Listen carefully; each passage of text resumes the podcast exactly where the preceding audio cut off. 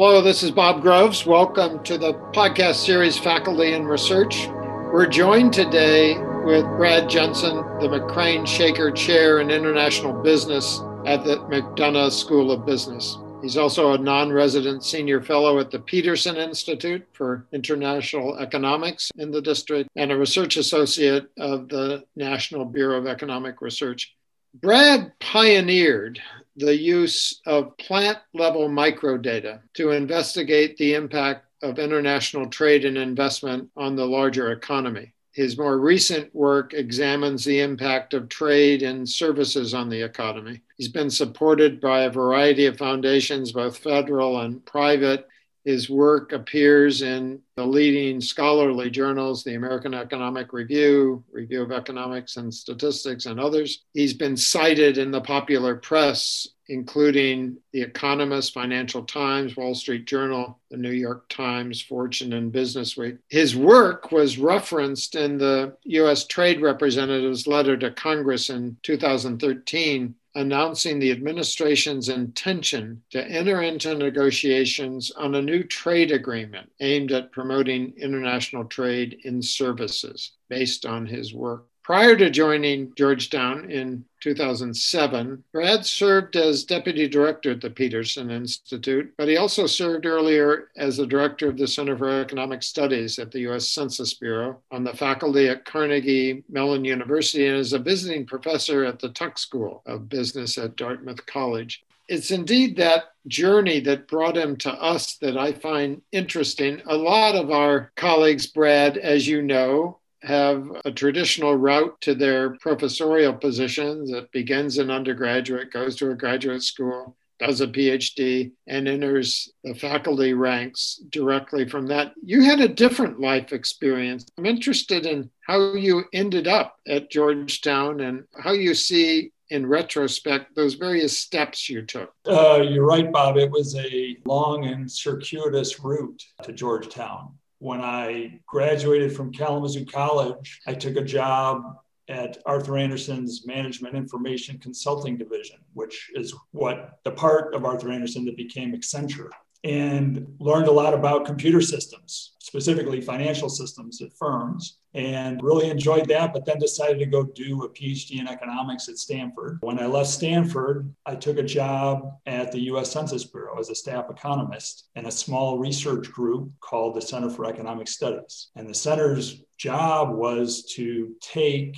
data that the Census Bureau produces and do research with it to improve census programs. The center developed longitudinal versions of many of the cross-sectional data sets that the Census Bureau collects and provides access to those data sets to academic researchers through approved protocols. I worked at CES for four years and then moved to Carnegie Mellon as a research scientist to run the first university based research data center, which was a satellite data enclave of the Center for Economic Studies in Pittsburgh that allowed researchers with approved projects to do work with this census microdata. After two years of that, I was invited to move back to the Center for Economic Studies and serve as, as its director did that for four years. And over that four years, uh, the National Science Foundation decided to back a national network of research data centers. Uh, so was involved in that exciting enterprise to expand the RDC network. But after four years of that, I was approached by what was then the Institute for International Economics, what's now the Peterson Institute for International Economics, to serve as the deputy director there, which seemed like an exciting opportunity. So I moved to the Peterson Institute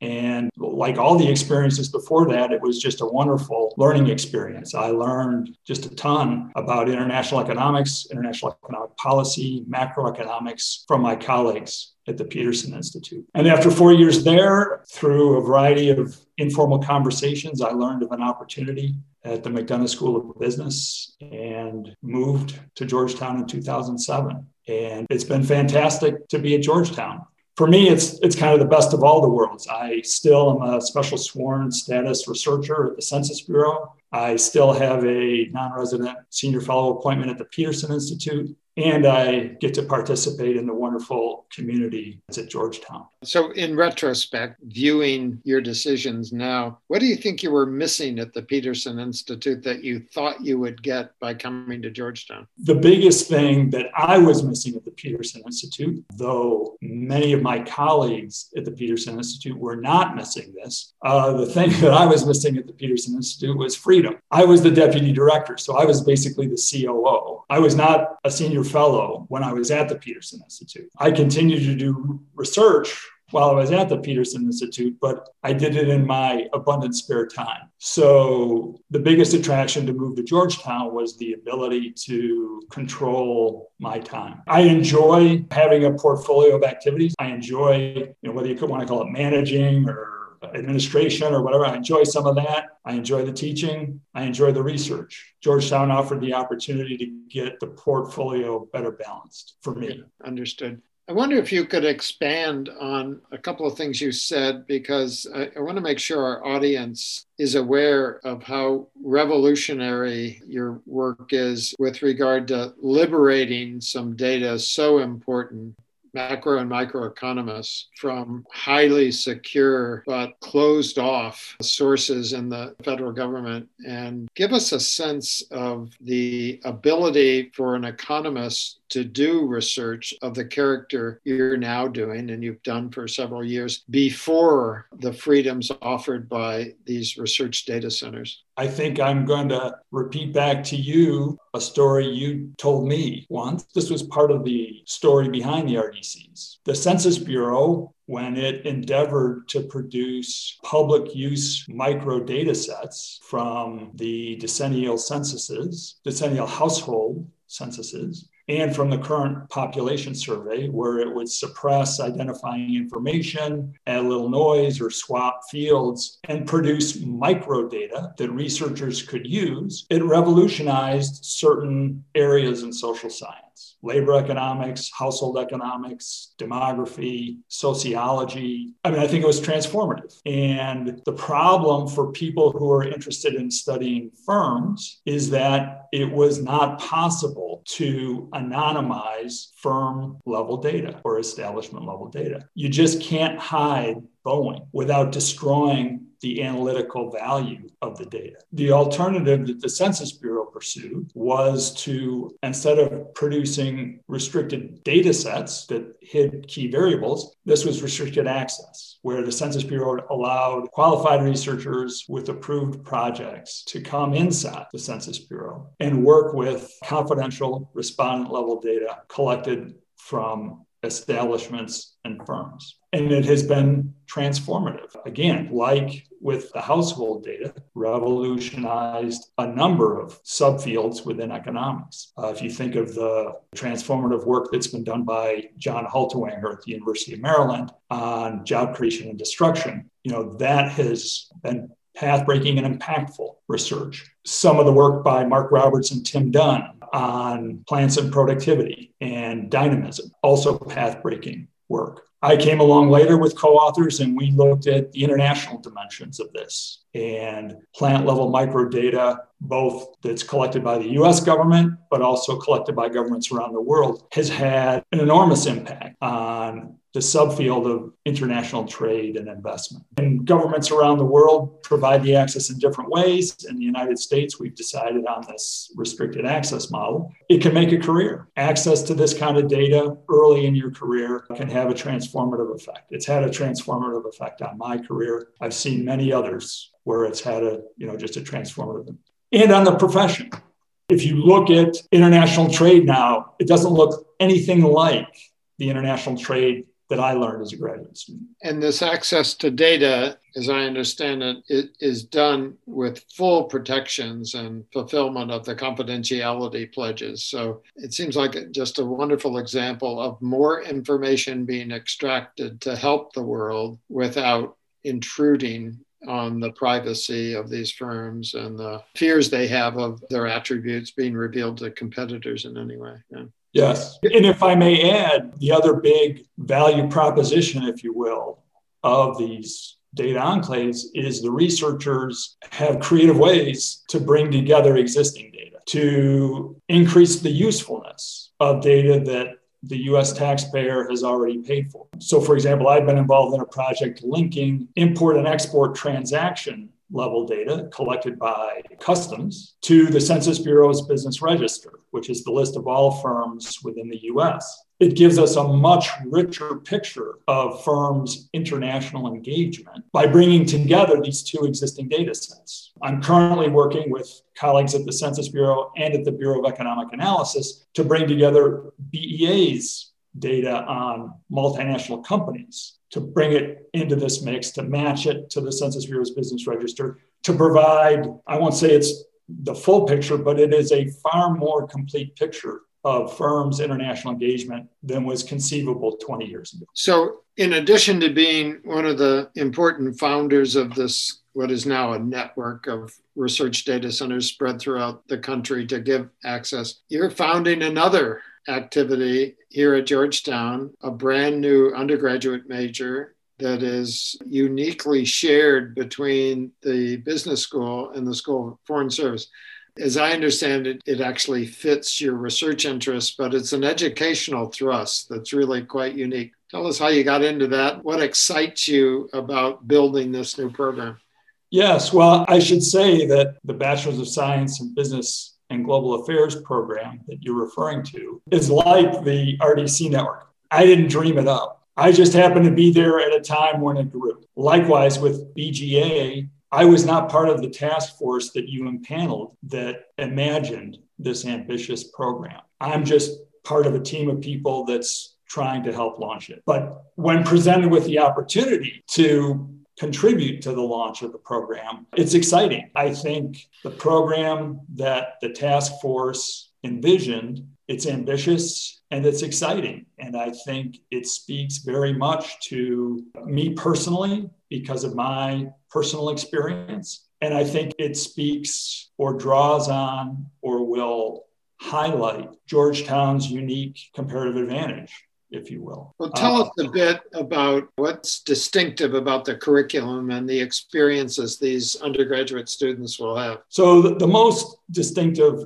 feature of the degree program is a sequence of courses that you could think of as the major courses. So, it's a sequence of seven courses. And these courses have several design objectives. The first and most important one is that all of these courses will be co designed and co delivered by business school and SFS faculty. So, trying to yoke faculty from different disciplinary perspectives, different schools, and I can attest to you that the cultures in the business school, in the School of Foreign Service. This may come as a shock, but they're different. So we're, we're bringing together faculty from different disciplinary backgrounds, different experience backgrounds, different orientations, and yoking them together to develop integrative courses that look at an issue from a variety of perspectives. So, the first year course is called Global Markets and Politics. We've had political scientists and economists come together to engage with first year students on how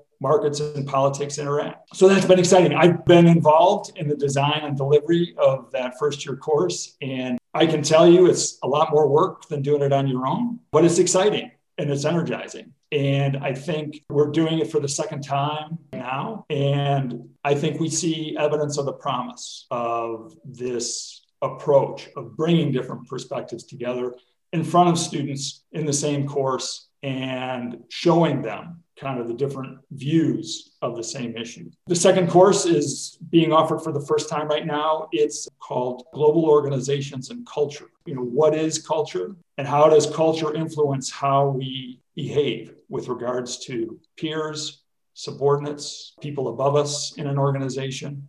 And how can we work effectively across cultures, across other things that divide us? That course has been developed by Professor Shareen Joshi in the School of Foreign Service and Professor Michael O'Leary in uh, the business school. And I'm sad that I'm teaching at the same time they're offering the course because I would love to attend. They have developed what looks to be a really exciting course. Other key design objectives of the program is that there's application.